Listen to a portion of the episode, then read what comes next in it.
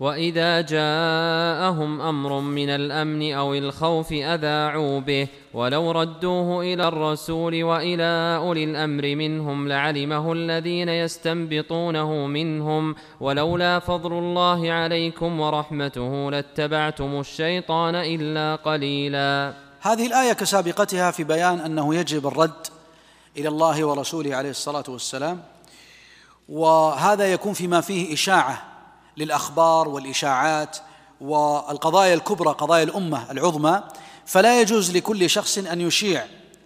الأخبار كما هو حادث الآن تجد أن الناس يشيعون في وسائل التقنية الحديثة وسائل الاتصال تويتر والواتساب وغيره وغيره. كل ما حدثت قضية في شرق الأرض وغربها أشاعوها حتى لو كانت مكذوبة. وهذا فيه إرجاف وفيه تخويف للناس.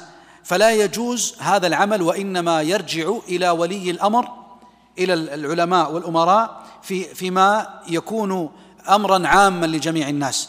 وإذا جاءهم أمر من الأمن أو الخوف يعني حروب أو قتال أو قضايا كبرى قال جل وعلا أذاعوا به. من باب إيش؟ العتاب.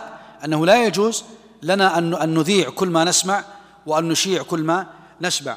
قال جل وعلا ولو ردوه إلى الرسول يعني هذا الأمر العام وإلى أولي الأمر العلماء لعلمه الذين يستنبطونه منهم ويستنبطونه يعني يستخرجونه والاستنباط أصله مأخوذ من نبط الماء أول ما يخرج من البئر يحفر فيخرج الماء هذا يسمى نبط نبط الماء وفيه مشقة الاستنباط بلا شك ولا بد أن يرد يرد الاستنباط لأولي الأمر والعلماء.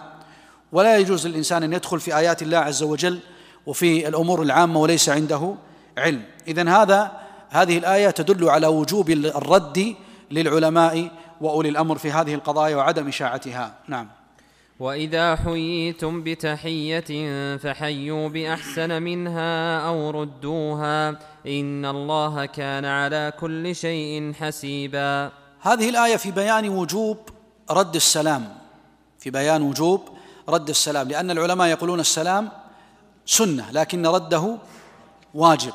وإذا حييتم بتحية والمقصود بالتحية هنا السلام على الصحيح فحيوا بأحسن بأحسن منها أو أو ردوها. يعني إذا قال السلام عليكم إما أن تقولوا عليكم السلام أو تزيد وتقول رحمة الله وبركاته.